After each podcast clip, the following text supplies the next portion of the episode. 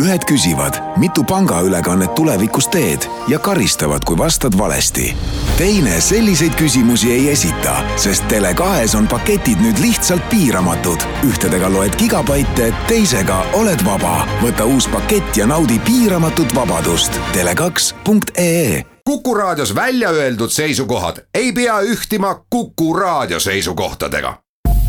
Te kuulate Kukku Raadiot.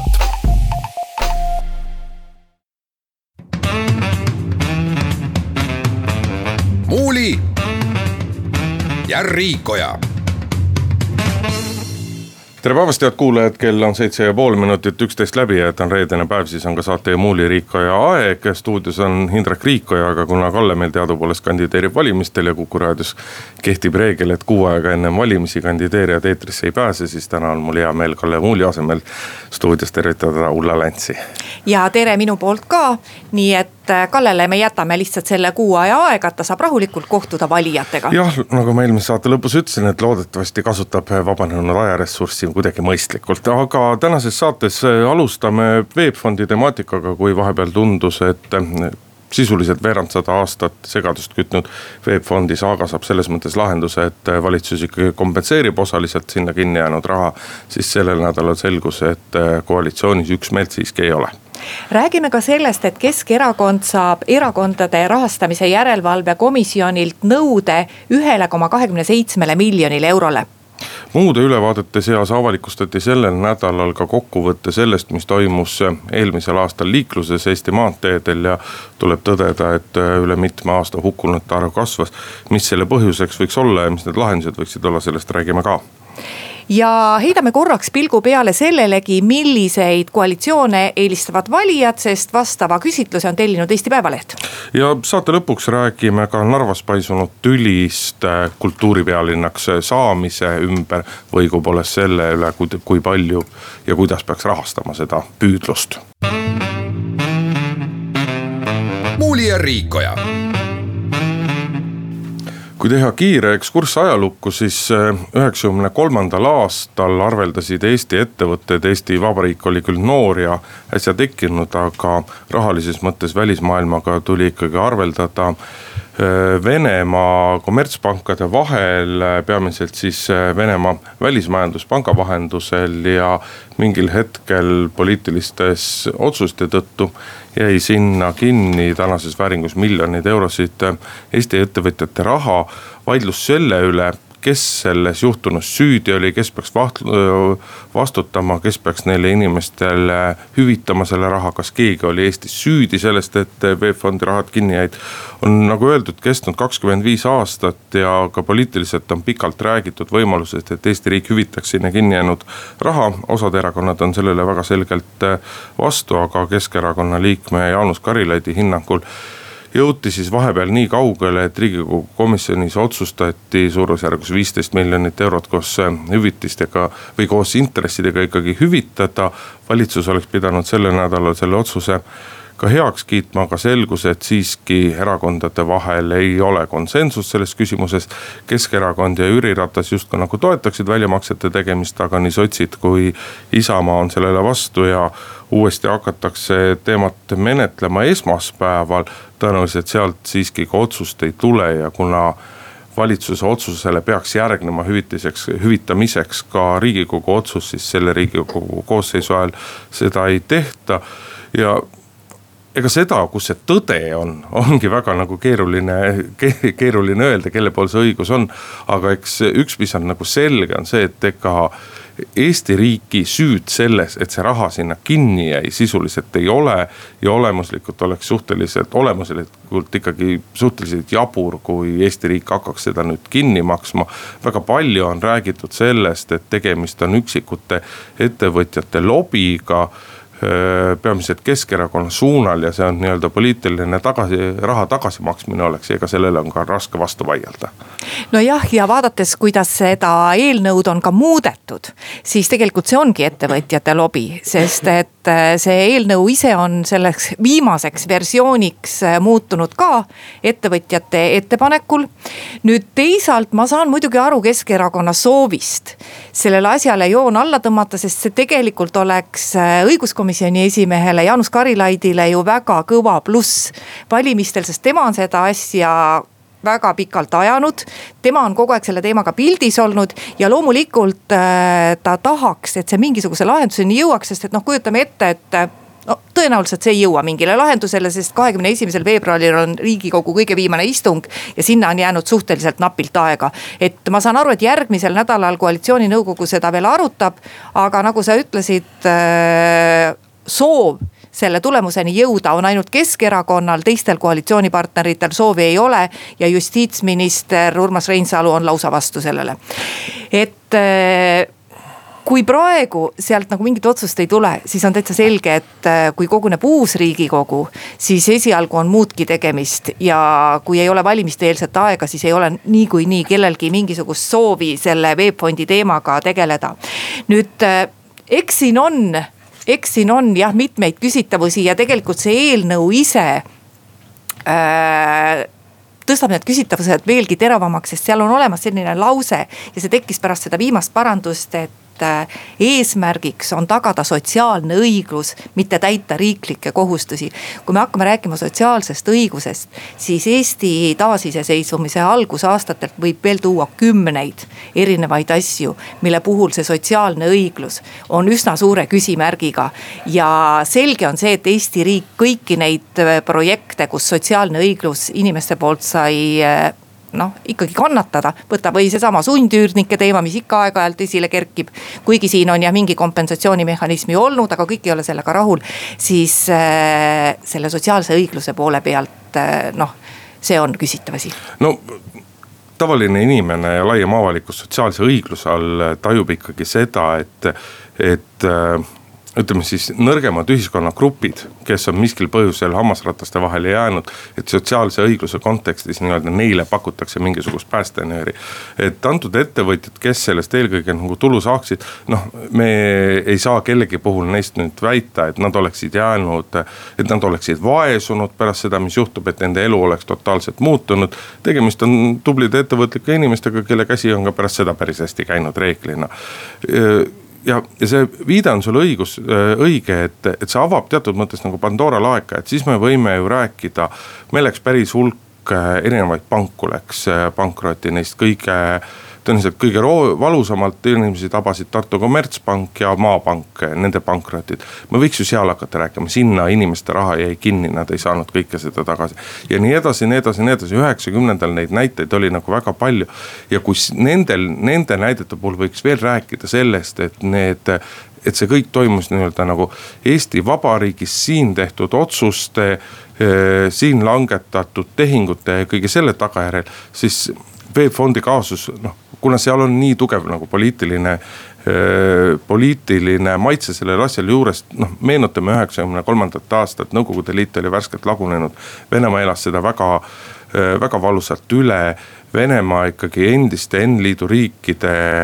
tegevust väga aktiivselt igasugusel tasandil torpedeeris, mida rohkem tal võimalust oli, seda rohkem ka tehti ja nii edasi. Ja tegemist oli poliitilise, tegemist oli poliitilise otsusega ja, ja, ja kus kohas on see Eesti vastutus, küsin mina selle peale. Ja veel ühe aspekti ma tooksin siin esile nimelt, et ega ei ole ju ka väga täpselt välja toodud, et kas need sertifikaadid kõik on nende käes, kes need ühel hetkel omandasid, et need sertifikaadid muu arusaamist mööda on olnud ka kaubeldavad? Need on olnud kaubeldavad ja neid on, neid on edasi müüdud, et selles mõttes ei ole kõik need inimesed sugugi need, kelle reaalselt, kelle raha omal ajal nagu kinni jäi, aga, aga ma usun, et me võime teha selle ennustuse, et, et see Riigikogu selle, selle asjaga midagi enam edasi ei võta ja ka järgmisel Riigikogul pole enam mõtet. Et kui sa ütlesid, et, et Jaanus Karilaidil on võimalus nii-öelda poliitilist kapitali selle arvelt lõigata, siis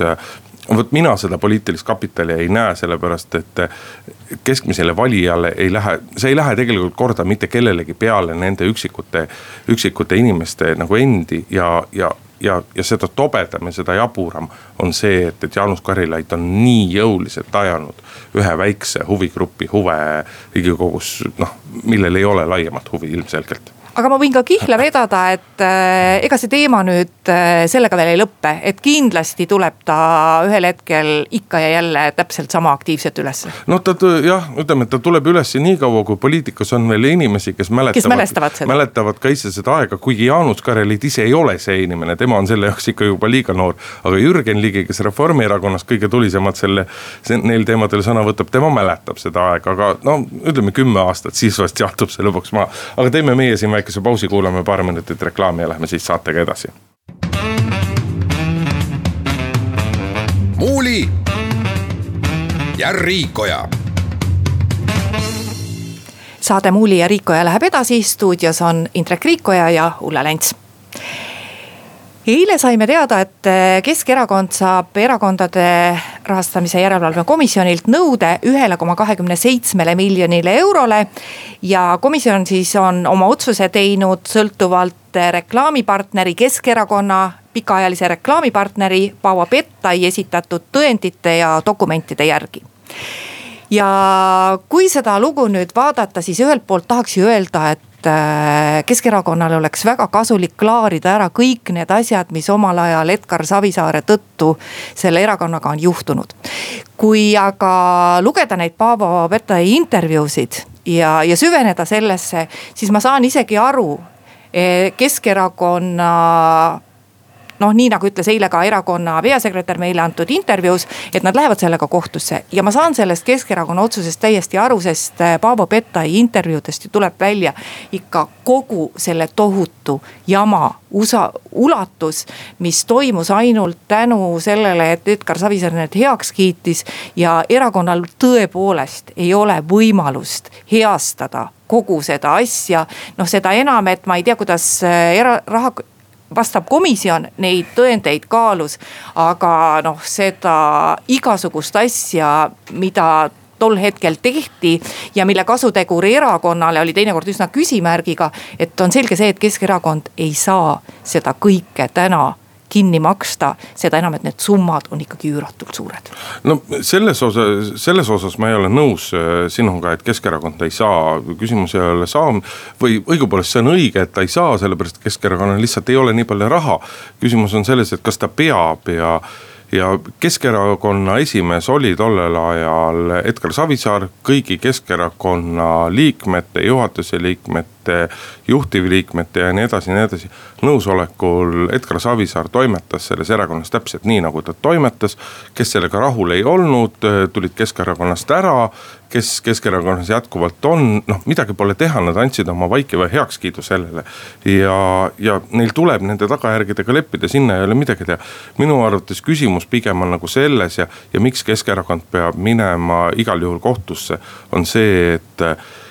ei usu mina, et kõik, mida Paavo Pettai räägib, on tõsi ja suure tõenäosusega, tule, suure tõenäosusega ka kõik tema nii-öelda nõuded ei ole nagu päris tõesed ja päris alused, et sellele on ka Keskerakond juba viit, viidanud, sellele on erinevad ajakirjandusväljaanded ka ju viidanud, et päris kõik nüüd ei ole sulakuld, mida Paavo Pettai räägib, et loomulikult pärast sellist, sellised aegu ja sellised olukordi loodab, proovib tema igal juhul nii-öelda võimalikult suure kalaselt välja püüda ja, ja, ja see vajab ikkagi väga selgelt nii-öelda nagu läbi uurimist, läbi analüüsimist, et, et kui suur öö, osa nendest nõuetest on siis nii-öelda õigustatud ja kui suur ei ole. Ja seda enam mind natukene hämmastab öö, ka erakondade rahastamise järelevalve komisjoni käitumine, et tegemist ei ole, tegemist ei ole uurimisorganitega, nemad saavad ikkagi opereerida eelkõige nii-öelda nende paberite raamis, mis neile esitatakse, aga minu arust teatav kriitika meel peab neid pabereid vaadates ka nagu olema. Ega me muidugi ei tea, komisjon ei ole seda ka öelnud, võib-olla Paavo Pettai rääkis hoopis, noh ma ei tea, pooleteist miljonist, rääkis kahest miljonist ja kui komisjon otsa vaatas, siis ta leidis, et see üks koma kaks miljonit ongi nii-öelda nagu tõsiselt võetav osa sellest, võib-olla see on niimoodi olnud, aga igal juhul ei ole seda niipidi nagu kommunikeeritud, et selles mõttes see, see kohus on nii-öelda kõige parem koht, kus tänasel hetkel tõde selgitada, sellepärast et ei ole ju võimalust, et, et politsei hakkab seda uurima, et noh, midagi kriminaalset, midagi sellist selles, nagu selles asjas ei ole, et, et selles mõttes Keskerakond peab nagu selguse mõttes minema kohtusse ja no ma julgen arvata, et, et see number ei jää üks koma kaks miljoni peale pidama, vaid ta läheb mõnevõrra väiksemaks, aga mis on muidugi selgemas selgem on see, et Keskerakond oma rahaasjad peab nagu väga tugevalt üle vaatama, sellepärast et need vanad võlad tuleb ära klaarida ja olukord, et Keskerakond läheb, et M T Ü Eesti Keskerakond, mis tema ametlik nime, et see läheb pankrotti ja tekib asemele näiteks M T Ü Uus Keskerakond või lihtsalt M T Ü Keskerakond, et see ei ole nagu reaalselt, reaalselt nagu mõeldav, et, et sellest vastutusest Keskerakond mitte kuidagi põgeneda, põgeneda ei saa ja nõuded, mis kohtus üles jäävad, need varem või hiljem tuleb Keskerakonnal ära tasuda. Aga noh, ma olen ka enam kui kindel, et küll Paavo Pettaiga, kui need otsused on lõpuks käes, eks ole, küll saab siis nii-öelda nagu kaubale. No vot jah, et kui tegemist oleks mis tahes mingi muu sisulise tegevusega tegeleva asjaga selle M T Ü all, siis tõenäoliselt nii juhtukski, see lastaksegi pankrotti, selliste lootusetute asjade puhul on tahe neid klaarida suhteliselt napp, aga ja ma ei kujuta ette, et mis oleks ka siis, kui Keskerakond ei oleks täna võimupartei ja tal oleks nii tugevat lootust ka jätkata võimuparteina, et siis võib-olla tõesti suhtutakse natuke teistmoodi, aga kui pärast valimisi Keskerakond jätkuvalt valitsuses jätkab ja pole välistatud, et juhtparteina, no siis on nende suurim soov ilmselt ka imekähku need asjad ära klaarida. Seda enam, et tegelikult ega seda Edgar Savisaare pärandit annab neil klaarida igas vallas, et noh, võtame kas või see, mis Tallinna linnas täna on välja tulnud, et miks meil nagu esimesest veebruarist ühel hetkel bussid mingitel liinidel hõrenesid ja mingid liinid ära kukkusid. Aga see on ju täpselt see samasugune Edgar Savisaare aegne pärand, mille puhul keegi ei saanud aastat aru, et miks on nii, et kogu Tallinna bussiliiklus on Tallinnale kuuluvas ettevõttes, aga mingi kümme protsenti on jäänud kusagile mujale millegipärast ja oleks see kümme protsenti siis veel selline, et noh, et aeg-ajalt tehakse konkurss, et, et las ollagi kümme protsenti vabaturul ja, ja keegi teine püüab sinna siis tulla oma bussidega, et see kuidagi oligi sinna jäänud ammust aega. Mingisugustel naljakatel põhjustel, mida täna ka keegi ei räägi, et miks see nii pikalt oli. Et eks, eks see ikka tolleaegne linnavalitsuse nii-öelda praktika oli, et Keskerakonna puhul võib noh, lihtsalt ma arvan, et nad ise loodavad, et vaat selliseid asju nagu liiga palju kuskilt veel enam välja ei tule, sest et selle klaarimine on ühelt poolt keeruline ja teiselt poolt on kahjuks see väga, väga kulukas. No ärgu need igaks juhuks loodku, seal on ju olemas ka veel see probleem, et, et, et ühes küljest nõuab erakondade rahastamise järelevalve komisjon nii-öelda ebaseadusliku annetuse tagasimaksmist, aga ega see raha ei lähe Paavo Pettaile. Paavo Pettai tahab oma raha ka ikka veel saada, nii et sisuliselt Keskerakonna jaoks justkui võib tekkida nii-öelda topeltsuuruses nõue, et, et et ei tea päris täpselt, kuidas nad sellest olukorrast välja ujuvad. Aga teeme siinkohal väikse pausi, kuulame pool tunni uudised ära ja lähme siis saatega edasi. Muuli ja Riikoja. Läheme oma saatega edasi, stuudios on Ulla Länts ja Hindrek Riikoja. Eelmisel aastal hukkus Eesti teedel kokku kuuskümmend seitse inimest ja võrreldes kahe tuhande kaheksateistkümnenda, ei vabandust, kahe tuhande seitsmeteistkümnenda aastaga on see üheksateist liiklussurma rohkem ehk vahepealne nii-öelda positiivne trend, mille üle palju rõõmustati, on, on teistpidi pööranud ja peamised põhjused, mida välja tuuakse, on, on siis vale sõidukiiruse valik, joobes juhtimine ja autoroolis kõrvaliste tegevuste viljelemine, ehk siis selle all eelkõige peetakse silmas mobiiltelefone, mis kõigil, mis kõigil taskus on ja millega saab nii sõnumeid saata kui meile kirjutada, kui interneti vaadata ja mida kõike veel teha. No ühest küljest on, on sellele kõigele keeruline vastu vaielda, et need asjad on tegurid, aga, aga, aga mina küll ei ole päris kindel, et et ainult jutt sellest, et, et ärge tehke neid asju, et sellest nagu enam piisab. No jah, vaat kui sa siin ütlesid, et vahepeal tundus, et tendentsid lähevad paremaks, siis tegelikult oligi nii, et seal oli üks ilus aasta, ilusate numbritega aasta. Oli see kaks tuhat seitseteist, mille puhul siis kõik mõtlesid, et kui see on parem liiklusõnnetuste poolest kui kaks tuhat viisteist ja kuusteist, et nüüd hakkabki paremaks minema, siis täna tehakse järeldus, et see oli lihtsalt üks erandlik aasta. Tegelikult ei ole paremaks läinud mitte midagi ja kaks tuhat kaheksateist oli täpselt sama halb aasta liikluses, kui oli kaks tuhat kuusteist ja kaks tuhat viisteist. Et ikkagi tuhat nelisada kuuskümmend neli sellest, sellist õnnetust, kus inimesed said kas surma või vigastada ja vigastanute arv tuhat kaheksasada kakskümmend neli. No seda on ikkagi hullult palju, vaadates meie väikest rahvaarvu. Mitu Mõisaküla linna. Jah, ja, ja kui vaadata siis nüüd, et millal need hullema, hullemad või suuremad inimohvritega liiklusõnnetused juhtuvad, siis ei ole üldse ühte ühisnimetajat. Jaanuar, juuni ja juuli. Et äh, ei saa öelda, et talvel. Võiks öelda, et kõik olid tavapärasest palju ilusamad kuud. Jah, just nimelt. Et äh, muidugi loomulikult kõik need äh, põhjused, mis siin välja tuuakse, et äh, kõrvalistega asjadega tegelemine on raske vai- vastu vaielda. Loomulikult, kui keegi saadab sõnumit ja tema pilk on äh, telefoniekraanil, mitte maanteel, siis alati võib liiklusõnnetusi juhtuda. Aga selge on ka see, et väga palju liiklusõnnetusi juhtub tulenevalt sellest, missugused on meie teed. Ja sel teemal, et ärge sõitke halbade ilmastikuolude puhul, ärge teostage mööda sõite, et seda juttu me oleme kõik kuulnud. Ja selge on see, et ühele osale liiklejatest see mõjub, aga on üks konstantne osa, kellele see moraali lugemine ei mõju. Ja need inimesed jäävad teedele alles. Ja võib-olla oleks nüüd tõesti aeg küsida, et mis ikkagi meil Eestis juhtus, kui me nendel aastatel, kui meil oli väga tubli Euroopa Liidu rahastus infrastruktuuri ettevõtteste, kuidas me ei saanud ikkagi valmis ehitada oma olulisi teid ei Tartusse, ei Pärnusse, ei Narva. Väga paljud riigid, kes Euroopa Liiduga liitusid, tegid selle järgselt oma teed korda. Et, et see väike parendus, mis meil praegu on tehtud Tartu maantel, kus sa saad mõne kilomeetri vältel ümber sõita või sõita mööda sõita ohutult ja Pärnu maantel, no ma ei tea, selle võib liigitada ka raha raiskamisse. See on ikkagi hädaolud, et tegelikult vaja oleks ikkagi tulnud selle asemel ehitada korralik maante. No vot, mina ei ole sellega jälle nagu päris nõus, et, et meil ju alati armastatakse võrrelda meid Soomega. Nii, nii suvel teede olukorda võrreldes kui, kui talvel teede olukorda võrreldes. Et mina olen viimastel aastatel päris palju Soomes ringi sõitnud nii Helsingi tänavatel kui ka väljaspool Helsingit. Ja, ja no, mina ei saaks küll juba ammu öelda, et Eesti väiksemad teed oleksid, oleksid kehvemad kui, kui, on, kui on Soome väiksemad teed. Ja, ja sellest talvest on minu küll nii-öelda väga selge emotsioon see, et, et Eesti teed on võrreldes Soome teedega suurepäraselt puhastatud. Tallinna tänavad, nii suuremad tänavad kui väiksemad tänavad on võrreldes Helsingi suuremate ja väiksemate tänav, tänavatega palju paremini puhastatud. Et äh, küsimus on, üks asi on inimeste nagu suhtumises, ja te, aga teine asi on selles, et, et eesmärk äh, kümme liiklussurma või mitte ühtegi liiklussurma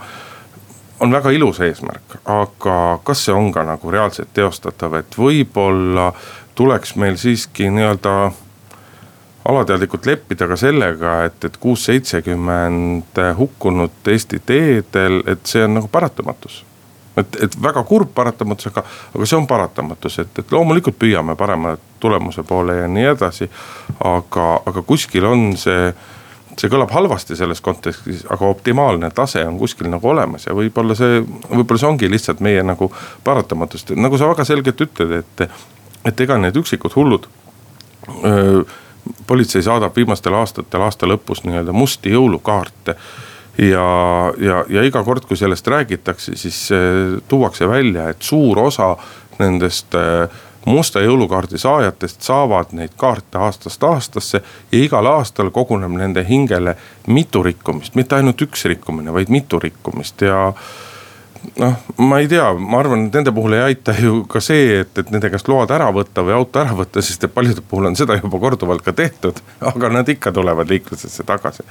Et, et, et et selliste inimestega ühest küljest peab võitlema, aga see võitlus on suhteliselt edutu ja teiselt poolelt kindlasti tuleb meelde, mide, või tuleb möönda, et ka, ka Kristjan Jaani korduvalt viitas, et, noh, et olukord läks paremaks eelmisel suvel siis, kui suunati rohkem patrulle teedele ja tänavatele ja ta tõdes, et politsei ei saa seda lõputult teha, aga võib-olla me siis ikkagi peame oma politsei rahastamise üle vaatama selliselt, et, et, et kas nüüd lõputult, aga et neid patrulle oleks võimalik Eesti teedele rohkem saada. Kui mina, kes ma sõidan igapäevaselt Tallinn-Tartu maanteel, siin paar-kolm aastat tagasi oli ikkagi olukord, kus ma nägin Tallinn-Tartu maante peal, nägin iga nädal mitu korda kas siis politsei värvides autot või nägin mõnda eravärvides politsei autot, kes oli mõne auto kihutaja tee äärde tõmmanud, siis viimase aasta pooleteise jooksul ma näen ikka väga harva, väga harva ma näen Tallinn-Tartu maanteel politseid. Ja see ju tegelikult paneb sellise suhtumise ja attitüüdi paika. Ma olen selle kõigega nõus, mida, mida sa ütlesid, aga vaat ma räägin hoopis teisest asjast, et äh, näiteks, mi, kas sinu meelest on normaalne, et sa sõidad Tallinnast Tartusse kaks ja pool tundi? Kui sul on korralik auto ja sa võiksid sõita poolteist tundi, aga kui sa oled korralik liikleja, siis sa ei sõida pooleteise tunniga. Tegelikult võiks sõita isegi tunniga, kui oleks normaalne maantee. No et... tund läheb nüüd muidugi liiga keeruliseks. Samas teisest küljest jälle väga tihedalt ka Tallinn-Tartu vahel sõitjana. Öö... Noh, jah, on mingisugused üksikud kohad ja mingisugused üksikud päevad ja hetked, kus see liiklus on väga tihe, aga enamus, enamus kohtades ma ka seal ei näe nagu väga suurt probleemi. Pärnu maantee on hullem. Et Pärnu maantee on, Pärnu maantee on palju hullem ja seesama kaks pluss üks sõidurada, mida on, mida on tehtud pärast Põltsamat Tartu, Tartu poole kahte kohta, minu arvates on need väga suurepärased asjad, need on väga head asjad, nad just võimaldavad neid nii-öelda troppe natukene lõhkuda ja, ja mina küll küsiksin vastu, et kas selle nii-öelda paari pärastlõunase päeva pärast on nagu mõtet sinna neljarealist teed teha, et, et ma ei ole sugugi kindel, et seda rahapaigutust mina nii-öelda sagedase liiklejana pigem ma näeksin meelsamini seda, et, et, et neljarealine Koseni ja Koselt edasi võiks olla nii-öelda kuni Tartuni välja see kaks pluss üks suhteliselt sagedasti, et, et see oleks minu arust palju, palju parem lahendus, et, et loomulikult teede kannab teha, aga ongi jah, Pärnu maantee on, Tallinn-Pärnu maantee on tänasel hetkel palju hullem, et pärast Ääsmäed on sinna ka nüüd tehtud need kas siis kokku kümmekond kilomeetrit seda kaks pluss kolm, aga sealt edasi läheb ikkagi, läheb ikkagi parajaks hullumajaks, sellepärast et noh, suuri rekkaid on sellel teel nagu kõige rohkem ja, ja on aastate jooksul erinevad analüüsid on ju tehtud ja tegelikult nii mõnedki korrad on tõdetud, et kui me räägime nii-öelda läbivalt neljarealise maantee vajadusest, siis seda kohati on nii-öelda Tallinn-Pärnu suunale palju rohkem vaja kui Tallinn-Tartu suunale. Aga me korraks teeme pausi ja siis vahetame teemat. Muuli ja Riikoja. Saade Muuli ja Riikoja läheb edasi, stuudios on Hindrek Riikoja ja Ulla Länts.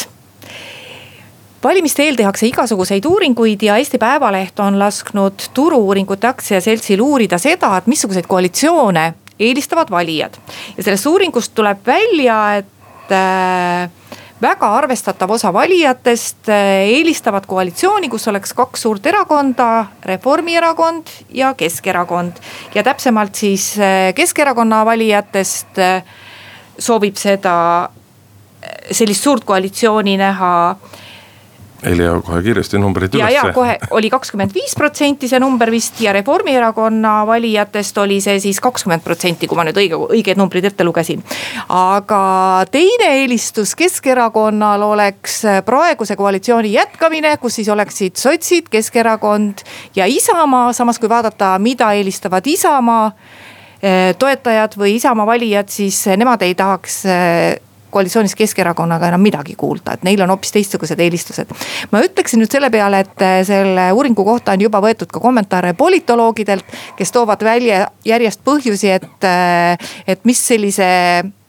kokku pandud koalitsiooni viga oleks ja need põhjused on kahtlemata, mis nemad välja ütlevad, kahtlemata adekvaatsed, aga me teame, et kui hakatakse koalitsiooni tegema, et siis tõenäoliselt ei, ei lähe arvesse enam see, mida tahavad valijad või mida nad siin ennustatud on ja ilmselt ei lähe arvesse ka see, mida arvavad nutikaks politoloogid, vaid siis hakkavad hoopis teised asjaolud mängima. No tähtis on ikkagi see, et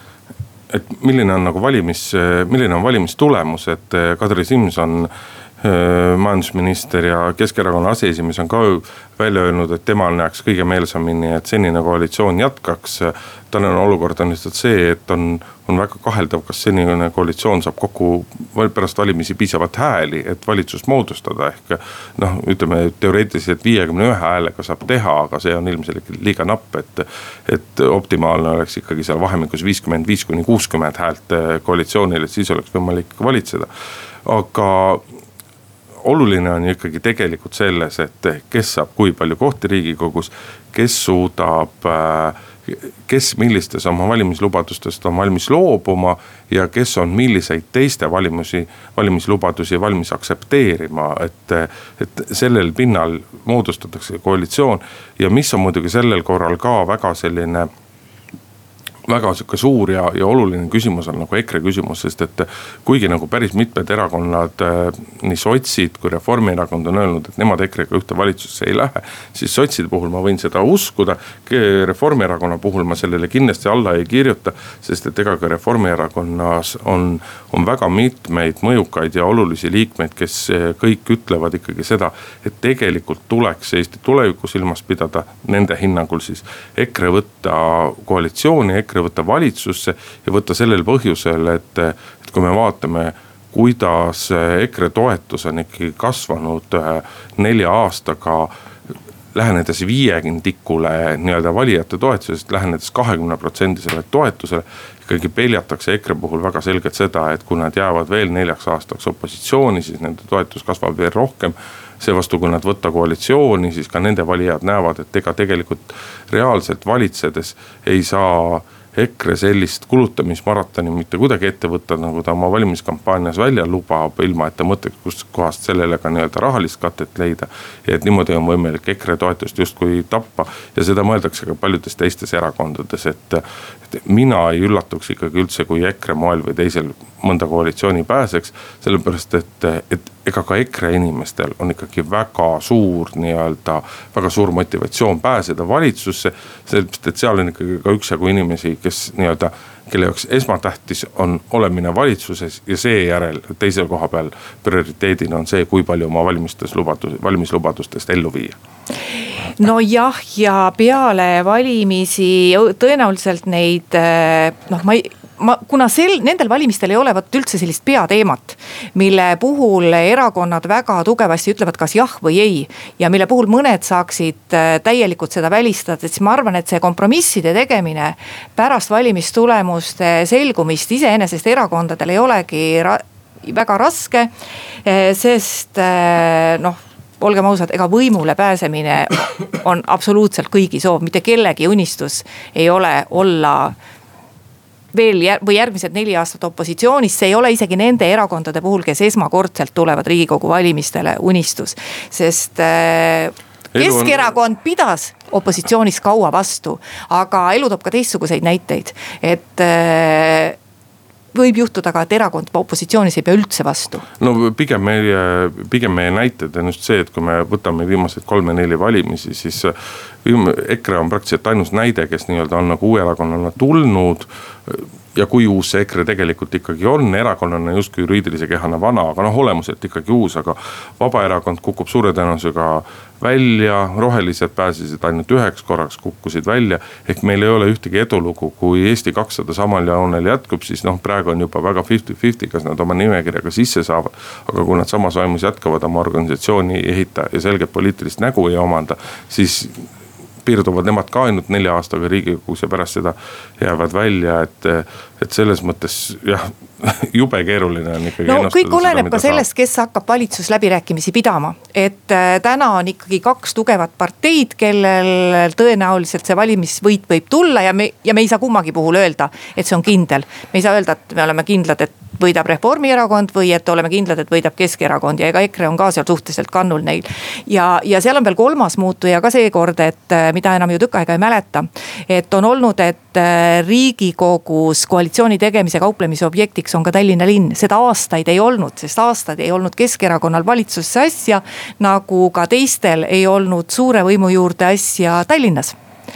Aga enne seda, kui siin tingiti, siis meil on see variant, et pärast seda, kui Toompeal moodustati võimuliitu, siis tegelikult üheks, üheks asjaks, mis võimaldas ühel või teisel erakonnal sinna minna, oli ka see, et tingimusele, et saadakse ka Tallinnas võimuliitu. See võib, kuigi paljud ütlevad, et ei tahaks, et niimoodi tuleb, aga mina ei välistaks seda, et see saab ka üheks kauplemisobjektiks. Ei, noh kindlasti ta saab, sellepärast, et kuigi, kuigi Keskerakonnal justkui on nagu enamus Tallinna volikogus olemas, siis see, siis see enamus ei ole kuigi suur, selle enamusega on võimalik pisut nagu mängida ja noh, miks Keskerakond ei peaks seda kaarti kasutama, et poliitiliselt oleks see ju tobe. Muuli ja Riikoja. Saate lõpuks räägime pisut Narvast. Teadupoolest ju on Narva võtnud sihiks kandideerimise Euroopa kultuuripealinnaks ja ma arvan, et Narvasugusel linnal oleks sellest, oleks sellisest asjast ainult võita, mitte et temast saaks nüüd Eesti suuruselt teine või kolmas linn või tuntuselt teine või kolmas linn. Kindlasti mitte seda, aga nii-öelda seda Eesti linna staatust ja, ja, ja ka Eesti linna sisu oleks Narval võimalik kindlasti seeläbi kasvatada, oleks võimalik juurde saada siseturismi ja kõik seda, aga nagu väiksemates kohtades tavaks on ka sellepärast mindud kaklema seekord siis sellepärast, et kui palju peaks eraldama raha kultuuripealinna kandidatuuri elluviimiseks ja, ja, ja põhjus, miks kakeldakse, peitub eelkõige ju tõigas, et et kui aastaid on Keskerakond Narvat vankumatult valitsenud, siis pärast viimast olukorda, kui hulk kui ma nüüd ei eksi, siis vist üheksa Narva linnavolikogu liiget said, said korruptsioonikahtlustuse, siis Keskerakonna juhatus nõudis, et nad astuksid erakonnast välja. Narva oma seltskond pani selja kokku, ütles, et nad ei ole sellega nõus ja tänasel hetkel on, on ju koalitsiooni, ütleme koalitsiooni sisuliselt moodustub lihtsalt üks nii-öelda saadikute ühendus, mitte ühegi erakonna esindus, aga linnapea on jätkuvalt nagu Keskerakonna liige ja, ja selle pinnalt need vaidlused tulevad ja, ja kõrvalt on seda ikkagi selles mõttes väga kahju vaadata, et, et, et kui tahta pürgida mingisuguse sellise staatuse poole, siis linnavõim peab olema küll nagu väga seljapäevad väga selgelt koos olema, et tegemist peab olema ühtse löögilusikaga ja seal tuleks jätta need nii-öelda poliitilised kaklused, erimeelsused tahaplaanile, et tegelikult ju kui me Narva volikogu vaatame, siis, siis sotsid, kes on seal teised natukene ka arvastatud mõjud, nemad on ju, on, on ju selles paadis ja nemad on selle eesmärgi taga, aga, aga teisitis ei ole võimalik ja praegu narvakad võivad lihtsalt iseenda võimalused tuksi keerata. Et jah, et kui rääkida siin numbritest, et küsimus ongi selles, et Narvas kärb Kärbiti neid kultuuripealinnale mõeldud rahasid kolme, kolme, noh, kolm korda on seda vähem, kui alguses lubati ja, ja tegelikult Narva asju ongi hästi keeruline kommenteerida, sest vaat ei oskagi öelda, et kas siin tegemist on nüüd sellise võimuvõitlusega või on seal tõepoolest tegemist sellega, et noh, et arvestades seda, et elatustase on seal madalam, arvestades seda, seal on väga palju asju vaja teha, et võib-olla tõesti mõnele volinikule tundubki, et neil on tähtsamaid asju ja number, mis algselt kultuuripealinnale võib-olla plaaniti, tundubki kellelegi sõltumata tema poliitilistest eelistustest, et see ongi noh, natuke mõttetult suur. Jah, aga vaata, see, on, see ongi see väikse koha lühinägelikus, et, et, et suurt pilti ei osata hästi näha, sellepärast, et ilmselgelt nii-öelda läbi selle kultuuripealinna staatuse on Narval ikkagi kordades rohkem võimalik võita, kui nad praegusel hetkel peavad kulutama. Just nimelt rahalises mõttes seda, kui palju raha voolab läbi erinevate fondide, Eesti riigi, maksutulude ja kõige muu Narva. Et, et, et seda pilti ei osata näha, aga meie peame siin kohal oma saatele joone alla tõmbama. Ulla Länts ja Hindrek Riikoja olid stuudios, kuuleme nädala pärast. Muuli ja Riikoja.